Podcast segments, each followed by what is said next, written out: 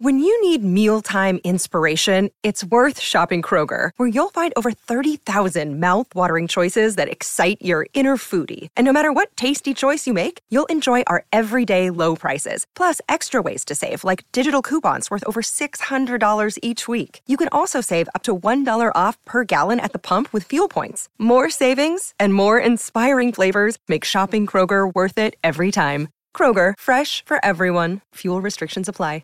Welcome to the New Books Network. Welcome to the New Books Network. So today we are here with author Nita Sweeney to talk about her recent publication, Depression Hates a Moving Target How Running with My Dog Brought Me Back from the Brink. So this book really spoke to me as a person who's just picked up running in the past year or so and has uh, struggled with mental health as well, and have found that this type of exercise in particular has surprisingly helped. Um, so I'm really excited to talk with you about this book, Nita, and uh, thanks for being on the podcast.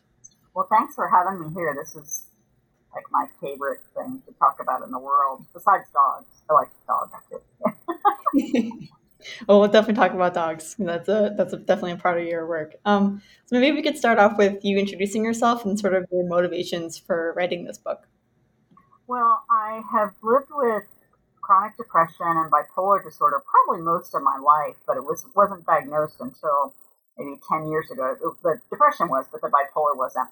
And I had a year where a whole bunch of people died on top of the normal, you know, depression that I was already dealing with, the chronic recurrent depression I was dealing with. And I saw the social media post of this friend of mine. I'm sitting there on the sofa, not sure if there were bonbons, but you know, there might have been. And she said, call me crazy, but this running is getting to be fun. And I really, I really kind of thought that we needed to call someone to get help for her because I just had never thought of running as fun. And she was not athletic. Uh, she and I were kind of horse people, but I was in marching band, you know, in high school, and we were about the same age, same size, all that kind of thing. So I watched her for a while, and I was at this place in my life where I gained a ton of weight between just life choices and meds and I don't know, middle age, whatever. And she seemed to be having fun, and I sure wasn't. And so one day I leashed up the dog as a decoy, our yellow Labrador, Morgan, and took him down into this hidden ravine with my digital kitchen timer. I think I had Velcro sneakers on. I mean, it was, you know, not exactly running gear and um, I jogged for 60 seconds because they ha- she was doing this interval training plan, and I swear if it had said anything other than 60 seconds, or if it had said running instead of jogging, I swear I wouldn't have tried it. I really think I wouldn't have. Um, but that's just the place I was in because I had just gotten to the. I mean, I was I was suicidal. I don't know how else to say it. I was trying to decide whether I should even stay on the planet. And I just thought this was kind of a last ditch effort and what was so weird is I very quickly started to feel a tiny sense of accomplishment, just even in that few minutes of that workout, which I think the total workout was maybe 20 minutes. And I thought, okay, well, we'll try. I think it was three days a week. Well, we'll try the next one, see how it goes. You know, I went home, took a nap. Um, so it wasn't a momentous change, but it built pretty quickly over time. And that's, yeah, I, had never really thought of myself as athletic. I had tried to run when I was much, much younger, but it was really sprinting. I was just trying to lose weight. It wasn't, you know, the kind of running I do now at all. So that's, yeah, my, my high school friend is really what got it all started. Yeah, I, I feel like that that speaks to like the power of having like a, a network, even when you feel so down and like you don't want you don't like want people around you but like in a, in a way you you definitely need need a push to help get out of those those uh, mental states for sure. And now i i have a group that i run with which i'm a, a real introvert and i would never have thought that i would be in this big group of runners that sometimes travel together to races and that's just not me. And yet here i am and um, it really really works I think that's the thing about running that I didn't understand is I thought of runners as these really skinny people who had to be really super fast. They had to wear a certain type of clothes, which of course I kind of now wear that type of clothes, but you don't have to. Um, And then when I thought about a training group, you know, I was thinking like a football team. It just seemed awful. And it's turned out to be a really good fit for me. So, you know, kind of have to let go of what I thought and make new, uh, make new conclusions. Yeah, it's hard to let go of those expectations. Um, I feel like something that, like a quote that you have is like that running with others is a way to be social without being overwhelmed. Like, because like you're all running in a group, but like how much talking and interaction are you actually really, really doing? Yeah, right? I mean, you do talk. It depends on how fast you're going to. but, um, but even if there's like our running group is very large, and our pace group is one of the largest ones. But even when you're in a group, you really can only talk to maybe the person right next to you or maybe the person in front of you or behind you. It's not like you're going to be talking to all 30 people at the same time. You just can't, especially on a trail uh, where you have to let bikes pass and other people coming opposite direction. So it's, it, that's exactly right. That's been my experience. I feel like something else that you said about uh, like the image of of like what a runner is. Um, so I guess I'm I'm kind of curious as to how one or hmm, sort of like how and why did you go from it just feels to it feels good to be moving to like I want to run a 5k to I want to run a half marathon. Like sort of how did um, those like transitions and identity shifts sort of happen for you for you? That was my sister's fault really. So the kind of the, the sad part of the story, but also kind of the funny part of the story. The one of the people who died the in the years before the on the sofa seeing the social media post incident was my 24 year old niece Jamie. She had cancer, and she was my sister, my older sister's only child. And my sister had gotten involved after Jamie's death with a group that raises money for cancer research for the type of cancer, um, sarcoma, osteosarcoma, that Jamie died from. And so her group was having a 5K.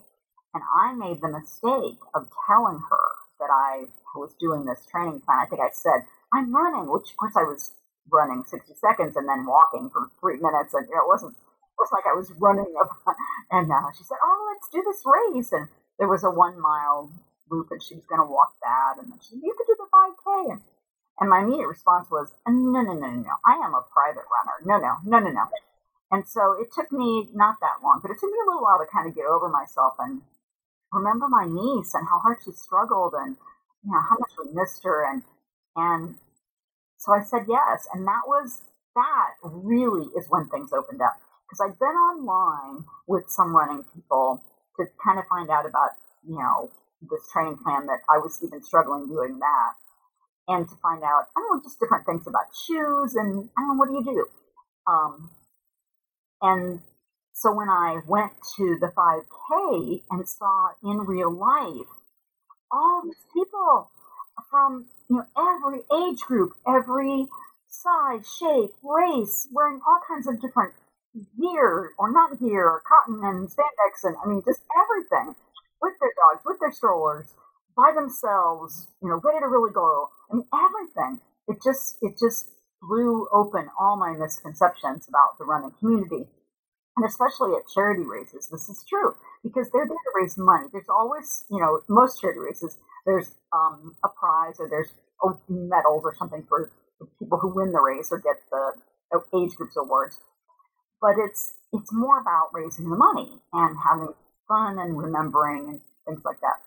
So it um, it really was my sister's fault. I didn't even tell my husband for a little while, and then eventually I told him, and then I told her, and, and then other friends started asking me weird things like, "Did you get a haircut?" or "Did they change your meds?" It was just these weird questions because I hadn't told anybody, and they could tell within I'd say a month or a couple months they could tell that there was something different about me, and um, the 5K became another kind of springboard, and then I got so excited about these events, I wanted to do something else. Then I had to do a turkey trot, and then there was a holiday. You know, it's just like a kind of a thing. Yeah, and then when I wanted to do a half marathon, that's when I joined the big group that I was terrified of. Them. But what was so funny about that is, you know how um, if you buy a car, often you buy one because you haven't seen one just like it, and then you drive it off the lot. I always call it the powder blue Pinto effect. It's like you've never seen a powder blue, and then you drive it off the lot and you see ten powder blue Pintos on the home. Well, it's sort of like that with running. I started telling more people about it. Turns out people I knew, I mean, people I knew really well, were runners, and were in this running group. And had no idea because we just didn't talk about it. And so um, that was a real permission and I don't know, just a, a way to feel like, okay, okay, I can do this.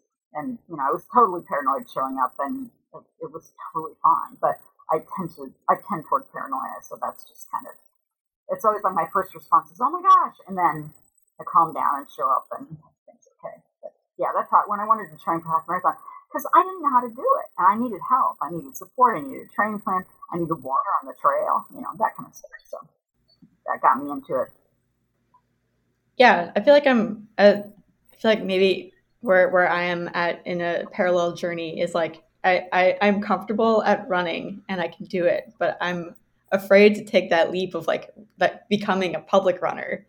So, it's so nerve wracking, even though like I totally acknowledge, like you just said, that like 5Ks, it's just like it, it's chill. Like no one's there. It's not. It's it's a race by like name alone. yeah, yeah. But pick a charity race. That's the thing is, yeah. Or, especially a charity that's close to your heart, because I, if it had been some other charity, I'm not sure I would have shown up, and I would have let my fear. Um, well, it would have kept me from going probably or signing up at all.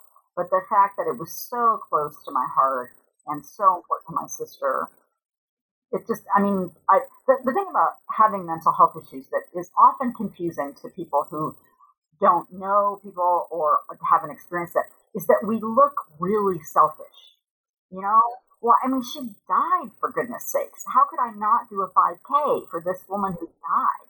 And yet I almost couldn't because my self preservation instinct was so strong, and the the voices that are I, don't have like schizophrenia voices or anything like that, but I have um, my internal voices, my inner critic voices, and they get so loud, telling me things that, as it turns out, aren't true, but it's hard not to believe them, and so that's why I um, am really glad that my sister encouraged me to do something that was so close to my heart because that helped me.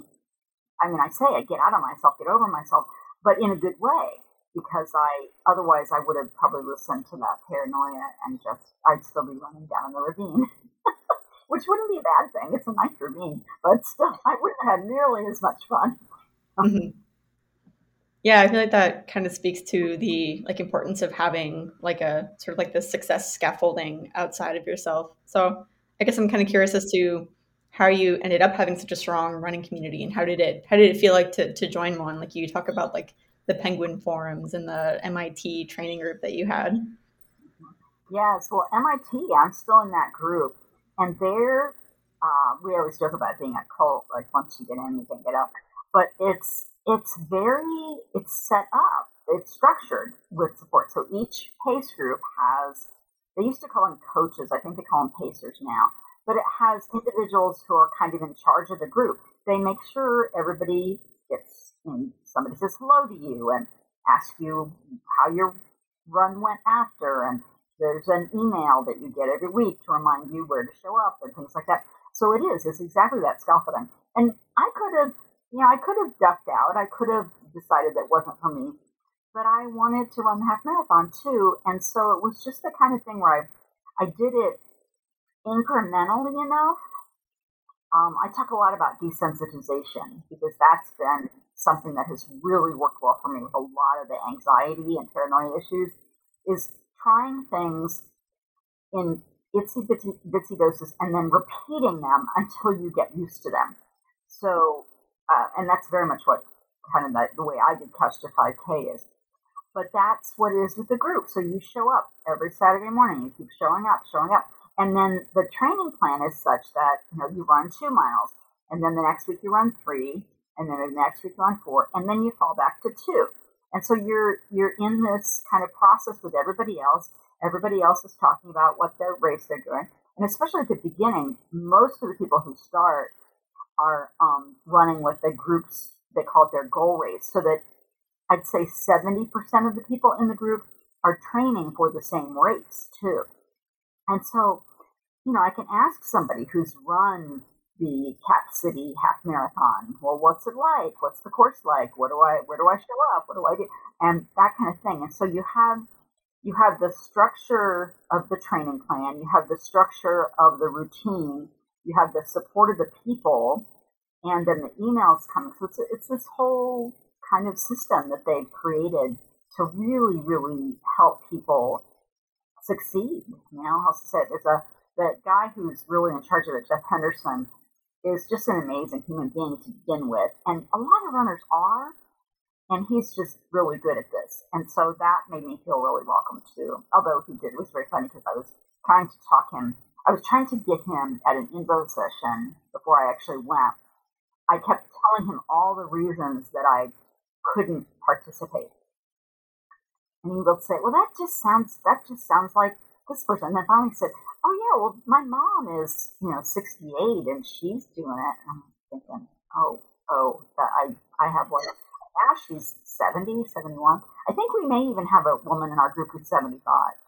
And I'm thinking, well, that kind of just blew any excuse I possibly had. and that was just when He was just calm, you know, whatever. You want to not come, that's fine. But he would just I'd give an excuse and he'd just give me the solution. I'd give him another excuse. and I didn't think of them as solutions, or as excuses rather.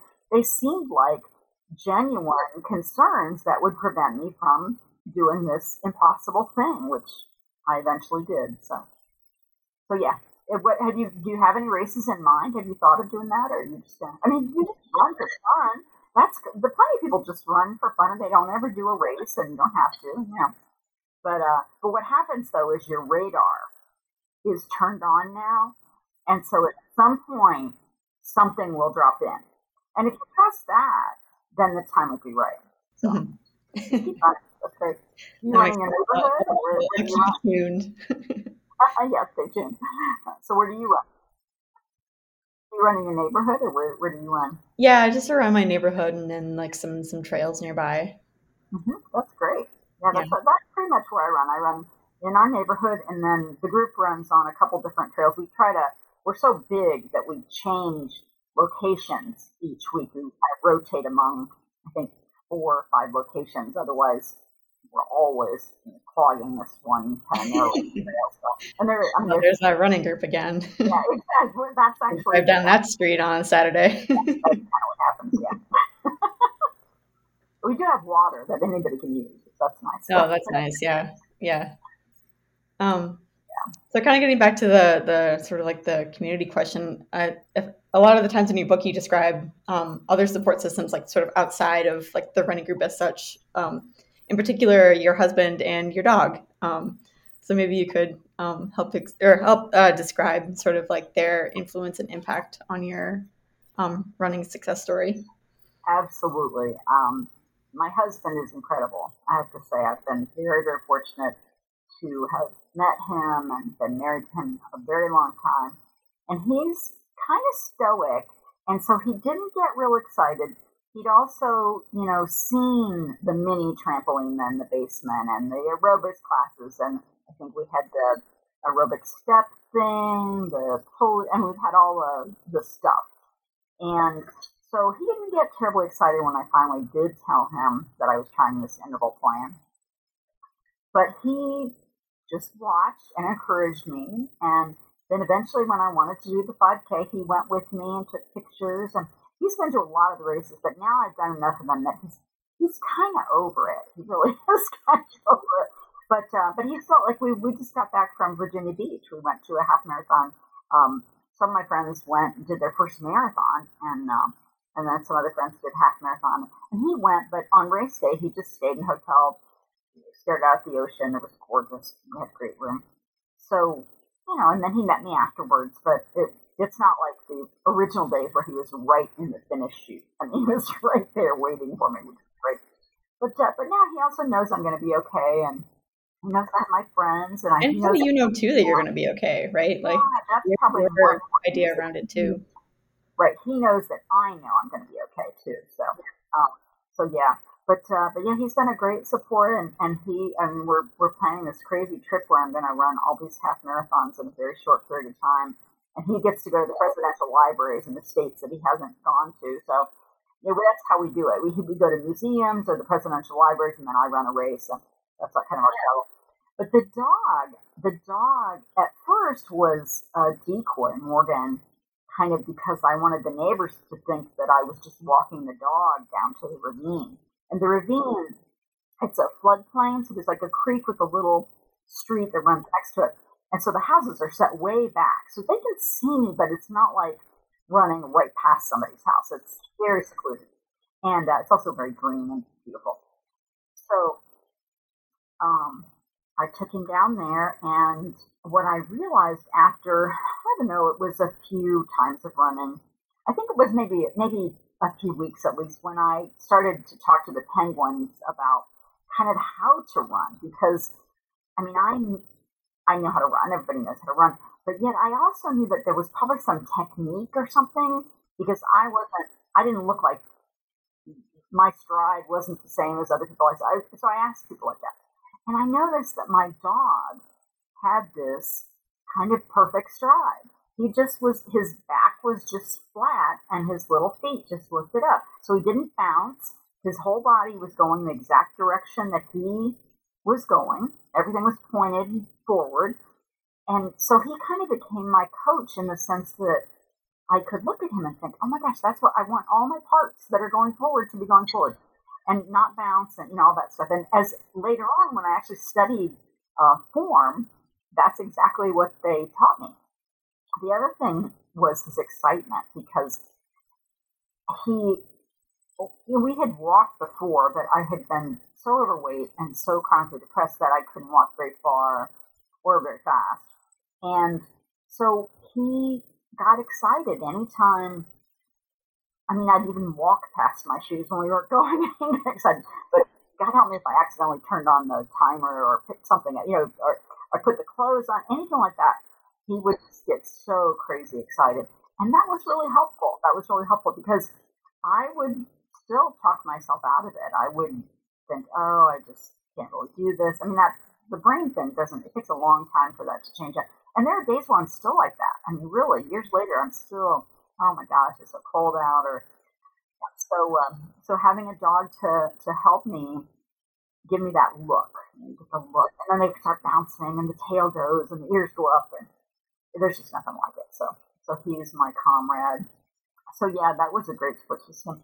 And I think, I think that even if I hadn't joined the running group, you know, having my husband and the dog um, see the progress and note the progress, um, and the dog kind of cheering me on in his own canine way was still very, very helpful. I was helping to a dog, feed a dog, a big dog.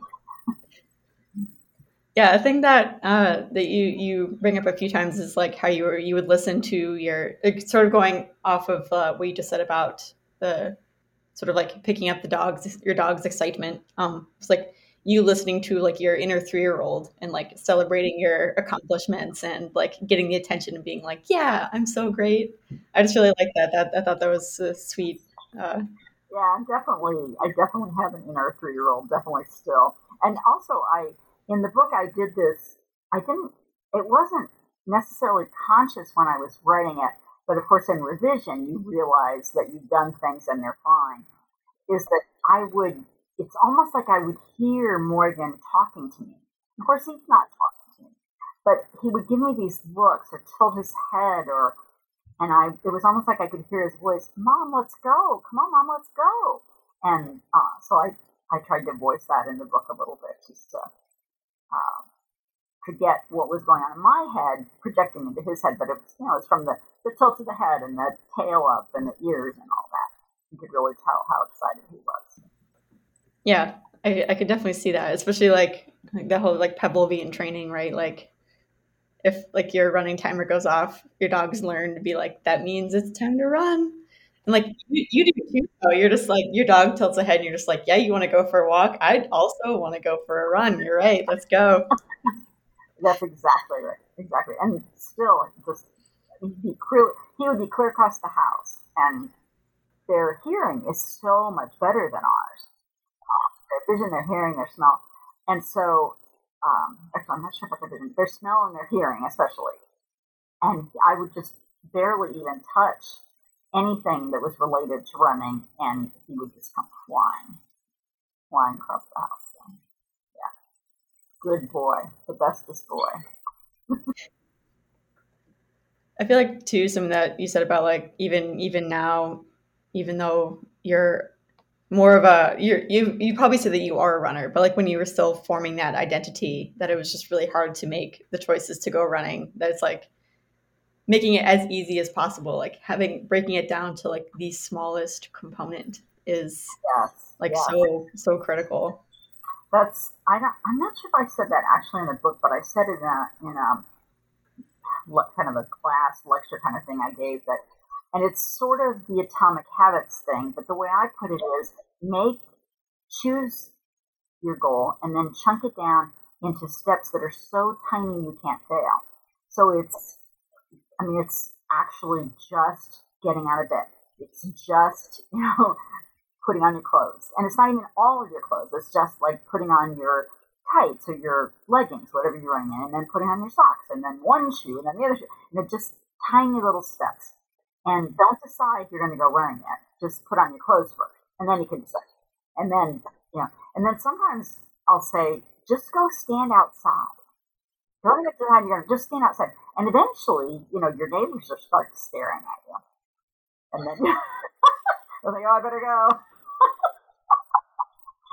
Most of them are not paying any attention, but you know, it's just that it's anything that you can do, anything that you can do at all to uh, uh, just help motivate you. Especially, and again, I don't know if if all runners are like this. I know a lot of the ones that I know are, but those of us who have the mental health challenges, this kind of stuff is essential. And this is how I live my life is by chunking everything down. You know, when I'm writing, it's just open the file.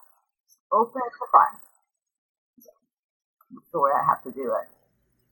Yeah, I feel like a, a chunk that I've recently learned is when I'm done running, untie the laces so that when I Yes. go to put them on, it's not like harder. No, it, and it's it seems just like a tiny thing. It's so ridiculous. Like if they're tied, I'm like, nah, I'm not. I'm not running today. Never mind. I completely get that. I completely get that. So silly. If they're tied, that's just an extra step. And there are days when that extra step is the difference between me and success. It is. So making it as easy. And and then the other part that I've had to do is just be okay with that. And sometimes that's as hard. I mean, I, I laugh at myself for being ridiculous, but the truth is, I just I have to do it this way, and I get it done. But I have to do it that way, and I have to let that. Excuse me. I have to let that be okay.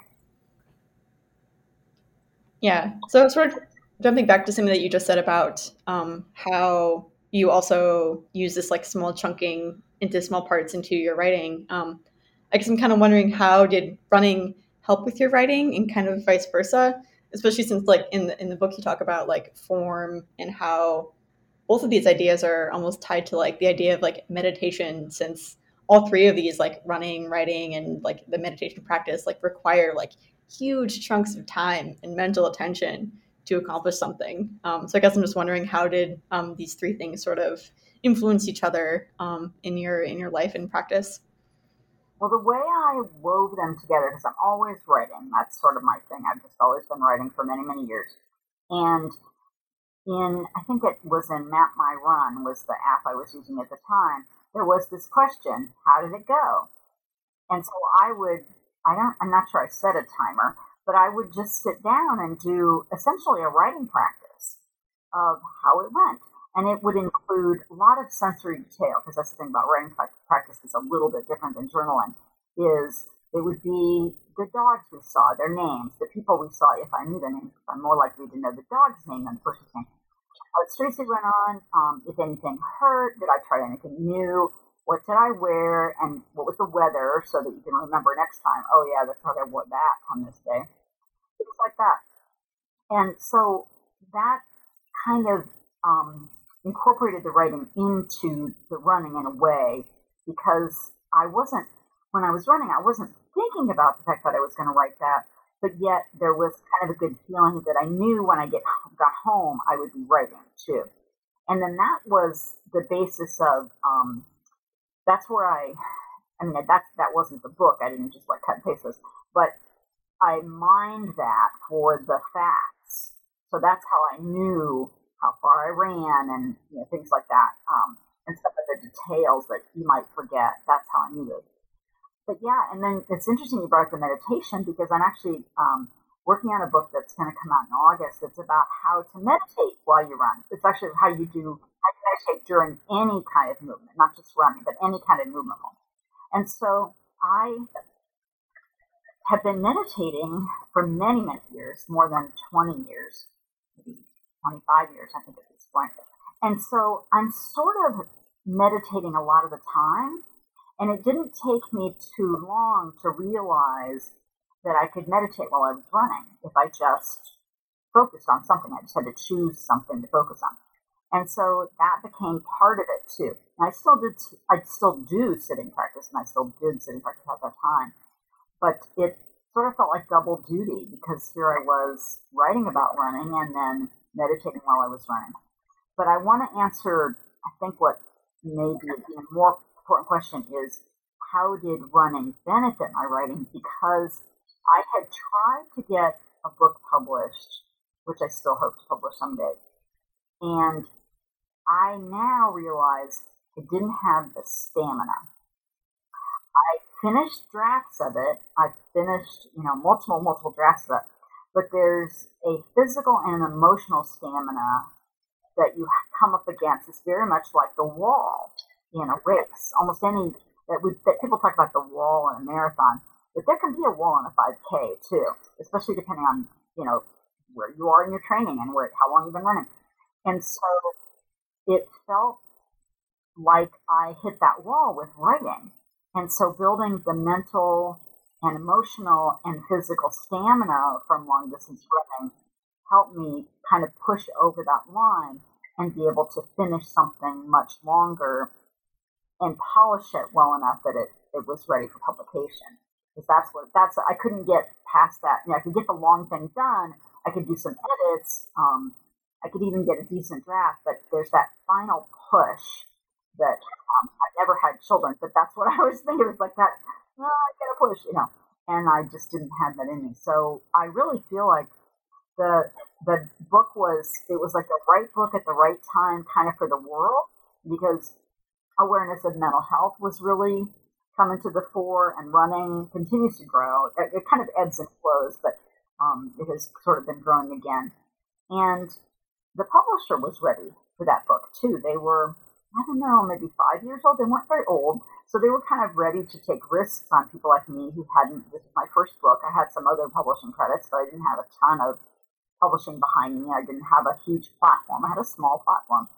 Um, so they were ready to take a risk and I was ready to step forward. So it just felt like a thing just kind of came together with it that, um, I mean, it took persistence. I pitched it a lot of places before I found them. But, um, but yeah, it's, it's uh, the running just, it made a huge difference in so many areas of my life, especially the running. Mm-hmm. Yeah, I feel like uh, I, I don't know too much about meditation, but I feel like a lot of it comes down to having like a patience and a, and a presence and like knowing that things are gonna come to be when they need to. So that's really uh, cool to hear that everything sort of like aligned itself um, for you um, during either like I guess during the running process or during writing a different other books process. It was really during this book process that because I started writing this book when I started, uh, like after, it was really after I ran that first half marathon. Um, and that's when people really started noticing a change. And, and I started having side effects from the medicines I'd been on. And so we had to reduce the doses. Not because I, I had, I tried to reduce the doses before and not work.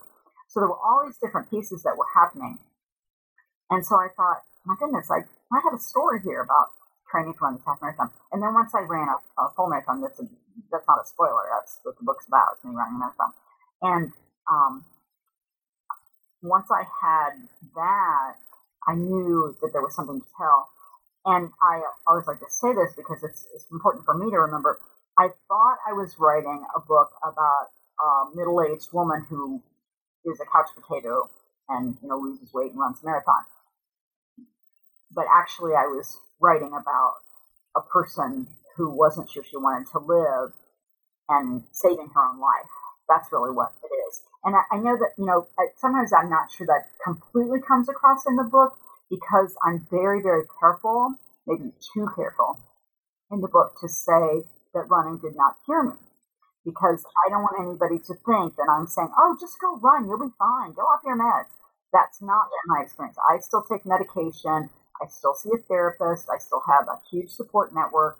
Those are all really important. I still meditate and do my writing. Part. I have lots of, I have like a big toolkit, a very hefty toolkit of, of things I use. But running is, became, it was sort of like the missing piece. It was the physical part. I had the kind of the mental thing with writing, and then I had, I you could call it the inside thing, spiritual heart, whatever, of meditation.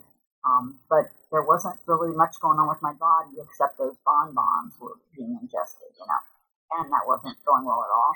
So once I had the running I started getting the, I call them the happy brain chemicals, you know, um, then things really started to change and click and come together. And I still had bad days. I still had days where I, you know, just feel like, oh yeah, this is this is you, this is your life. But it's so much better. Oh my gosh, it's so much better. Really grateful for that.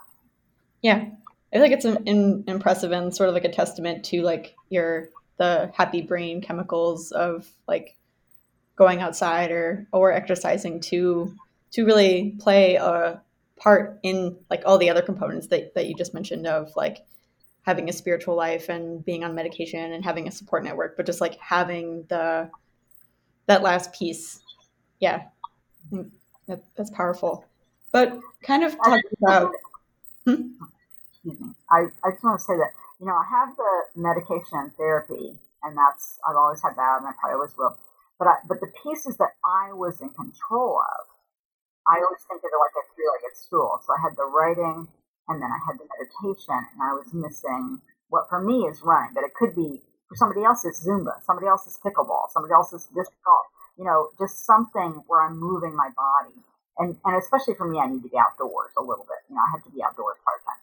And so, uh, so that parts that I could control, that I could contribute, it's like a three-legged stool without all those pieces that just topples over. And that's what I was sort of trying to stand on, just to, you know, sit on a stool that only had two legs on it. Mm-hmm. Yeah, I think that that's an important part that you like mentioned at the end. It's just like you don't need to be a runner; you just need to like find a thing, you know. Yeah. Yep. Just find a form of movement. It, I think it helps if you break a sweat but it might not. You might not even have to break a sweat. You just need to get your heart rate up a little bit and yeah, mm-hmm. breathing so you get a little more oxygen and get the heart rate up because that's what starts making the happy brain chemicals. Mm-hmm.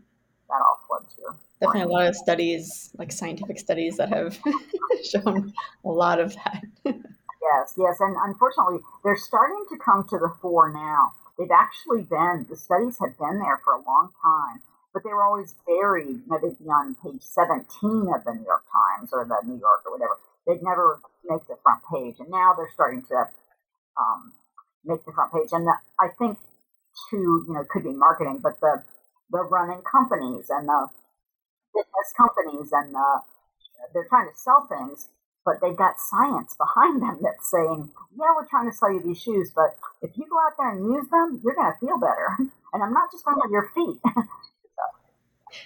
Yeah, that makes sense. I mean, it takes a little bit for the like a the the consensus beyond just like the scientific sphere to adopt, yes. adopt these things. So yes, that, it does. It takes a while. that it makes sense. Up. There's always a lag. Mm-hmm. Um, but I guess kind of talking about maybe not maybe medicine more broadly. Um, so sort of like with with any physical activity, especially one that's like super straining, there's like bound to be injury and things like that. So I'm just kind of curious, sort of like how did how you balanced um, training and maintaining performance with like healing and recovery. And I know in the in the book you talk about like an ongoing story with doctors like kind of telling you not to run and like not necessarily supporting this habit. So I'm also curious as to why you kind of chose to ignore their advice and how you ended up like maintaining and managing like pain without causing more damage. Yeah, well, it could have gone badly, but it didn't. Um, so here's the thing I had a really strong gut sense um, about the benefits of the running. And I also knew that I it wasn't like I was running really fast at all, never will. And so I kind of considered the source, the, the one doctor who specifically just forbade me to run, who I saw once and then left. He was a very sort of, I don't know how to say, he was a giant overweight guy. He'd been a football player, he hated running. Um, he's a doctor now, but you know, he just said running's like the worst thing ever. He just hated running, and I thought, I'm just not sure if I want to take running advice or lack of, you know, not running advice from someone who hates, who already just hates it. Seems like there's some bias there. And so, um, and then my, my primary care physician at the time, she had been a runner, but had had an injury, was an accidental thing. Um, so she couldn't run. And again, it was just sort of this I really want to talk to people who are running. And so I eventually, what, what I ended up doing is talking to my psychiatrist, who's not a runner at all. But, you know, she sort of said, this is going to be a gamble. Are you, and, and she equated it to the medications that we take because the mental health medications, some of them can be very hard on your body. They can be very hard on your kidneys. They can be very hard on your liver. The ones I'm taking now are not. I'm very grateful. One time I was on some that are very hard on your life. And she said it's it's the kind of thing that if you're not on those medicines, you're not going to be alive at all. And so yes, they're going to shorten your life, but they're also saving your life. And so maybe think about this in that way. And and she also said, which she kind of we both laughed about this. She said, just be a moderate runner. And you know, I can't do anything moderately. I mean, I didn't think at the time that I was going to go crazy and do all these races I've done, but I just am not a moderate person. I'm much more of a extreme person, intense. I'll just call it intense. And so, I feel like um, if you're a marathoner, you have to be. I don't think there's a there's no in between. no in between. Yeah, they, definitely have to have a. It's a, well, it's high competition, mm-hmm. and I I always joke about having an infinite capacity for boredom, but that's I think that comes from the meditation because you get curious about what boredom feels like and it becomes part of your practice. Everything can become part, you know, pain, anything. But I wasn't, once I realized that I wasn't actually in pain, my foot would swell up and then it would swell, it would, you know, go shrink back down. And sometimes it did that and sometimes it didn't. Sometimes it still does. But the pain was more, it went away pretty quickly. And it wasn't painful anymore. It's like the more I flexed it and, you know, it, it, the ankle just had to get used to running. And so once I realized that, okay, I'm not in pain and the swelling is not as much as it was, I just kept going. And I had a friend once after she read the book, she said, So what did you do about your wonky ankle? And I said, Well, I ran three full marathons and ultra marathon, you know, 31 halves in 19 states and 100 shorter races. And she said, So another was nothing. I'm like, Yep, pretty much nothing. I mean, I iced it, I wore compression, I did all the stuff they told you to. Um, but I kept running. And later, I don't think I've seen him yet. I don't think he's in the book. I have now a primary care physician who is a runner. In fact, he's the medical director, I think, for the Columbus Marathon. And and his point is, he doesn't want you to be in pain but even if you're in a small bit of pain, as long as it's not changing your gait, so if you're not limping, you can still run to slow down, but it's almost better if you keep going because he said when you stop, when everything freezes up. If you stop running for a while, then you have to kind of, it's not like you have to start again, but um, but it's better to keep it moving. So even if it's walking, just keep the gent, keep the circulation going, keeping the gentle movement going, uh, do physical therapy, things like that. So I haven't had, you know, I'm knocking on wood because I did have one bad injury, bad injury um, after it's after the period of time that the book covers, and so I had to deal with that.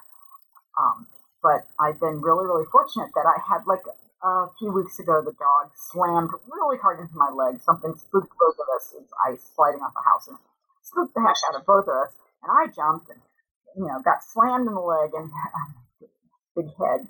And, um, uh, and so I had a huge, I didn't have a, a bruise outside. It was actually in, like, next to my bone, but they couldn't see it. So I kept thinking, man, this feels like it's bruised, but doesn't hurt at all. And uh, first they thought it was broken. It wasn't broken. So I just had to do the thing where I didn't run for a while because that was one thing.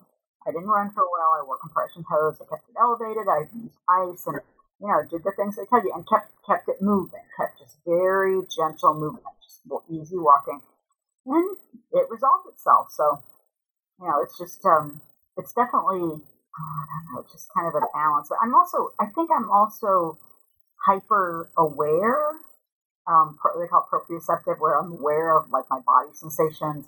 And I think that comes partly, it may come naturally, but it's also from the meditation practice. And so I know when something starts to hurt, and so I back off.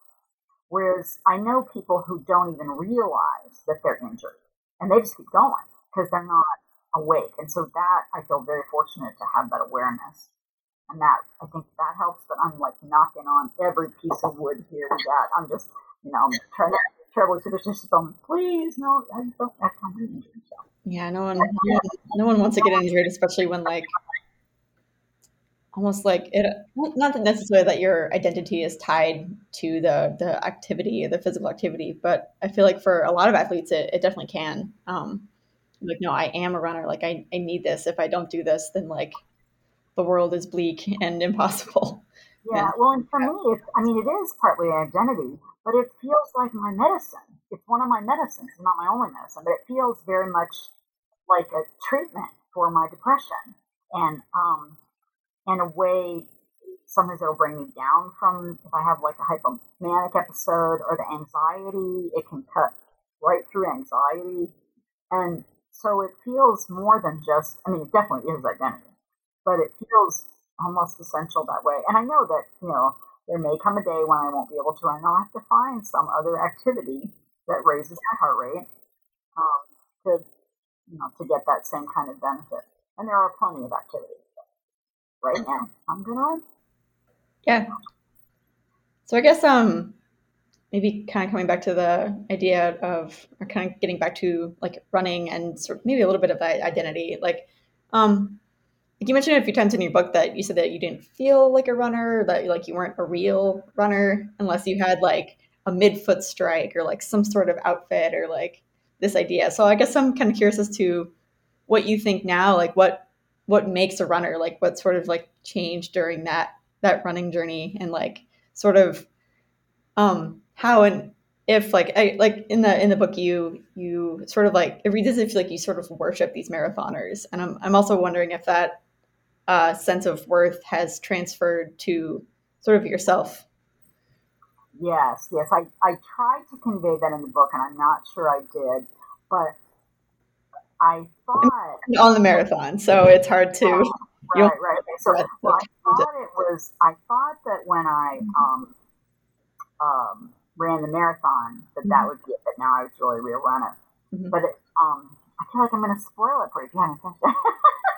But, oh, I've, I've, I've, finished it. Oh, but, okay, I thought you said yeah. yeah. Okay, I misunderstood. I guess listen to your podcast. Yeah, so, no, no. So, um, um, the um, after the marathon, when I realized that that was just a peak experience, there was just one day. I'm gonna run on a Tuesday with the dog down the same street I've run 70 times. And it was just this moment of kind of realization and awe and wonder and wow and that it was it was so simple. Runners run. Run that's it. Runners run. If you you know have a I know if you go run, you're a runner. And they always say that you have to have um, at one point you have both feet off the ground because that's the difference in walking and running. When you when in race walking, the race walkers they actually watch them and they have to always have one foot on the ground. And runners, at one point in the stride, even it could be just for a, a second, both feet are off the ground. I mean, could, they could be boom, boom, so close. But if you're just doing that, you're a runner. And, you know, I know lots of people that are runners, but they actually walk. And that's, you know, they can run a race, but they're actually mostly walking. And it just, it just doesn't matter that, that after, you know, it was like maybe three or four days, might have been Wednesday, after the race. And the dog and I went out on our regular street, nobody there, no training group, no cheering squad, no, you know, none of the hoopla. And it's just me and the And that's it.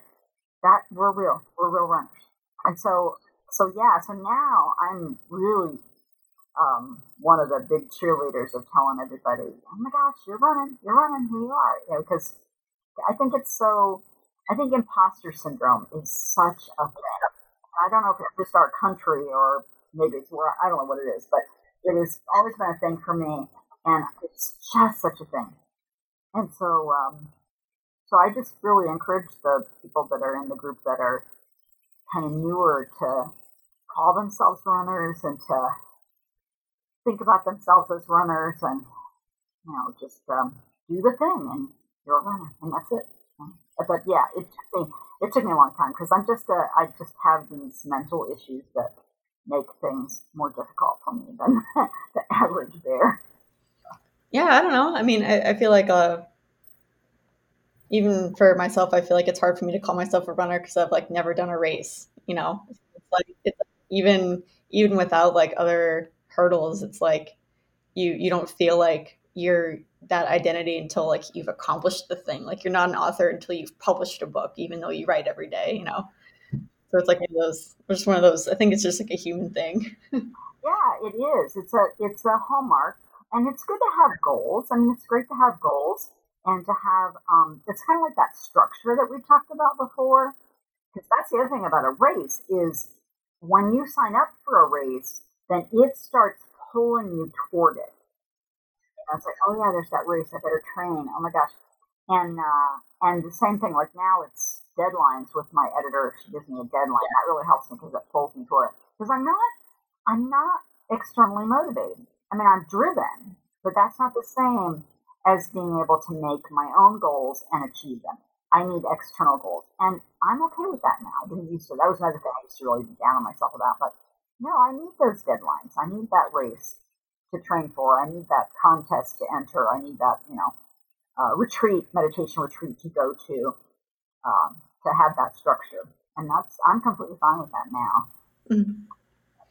Yes, uh, you you you mentioned in the books this idea of like e, ichi or ichi. I think that's what it is. It's like when you focus on something down the path and it like draws you closer. I love that idea.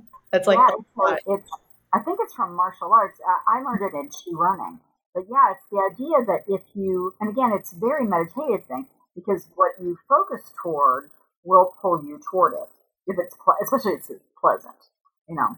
Um, and in a race, it might be like the back of the person's shirt in front of you. and so there's a pleasant thought of, oh, I might pass them.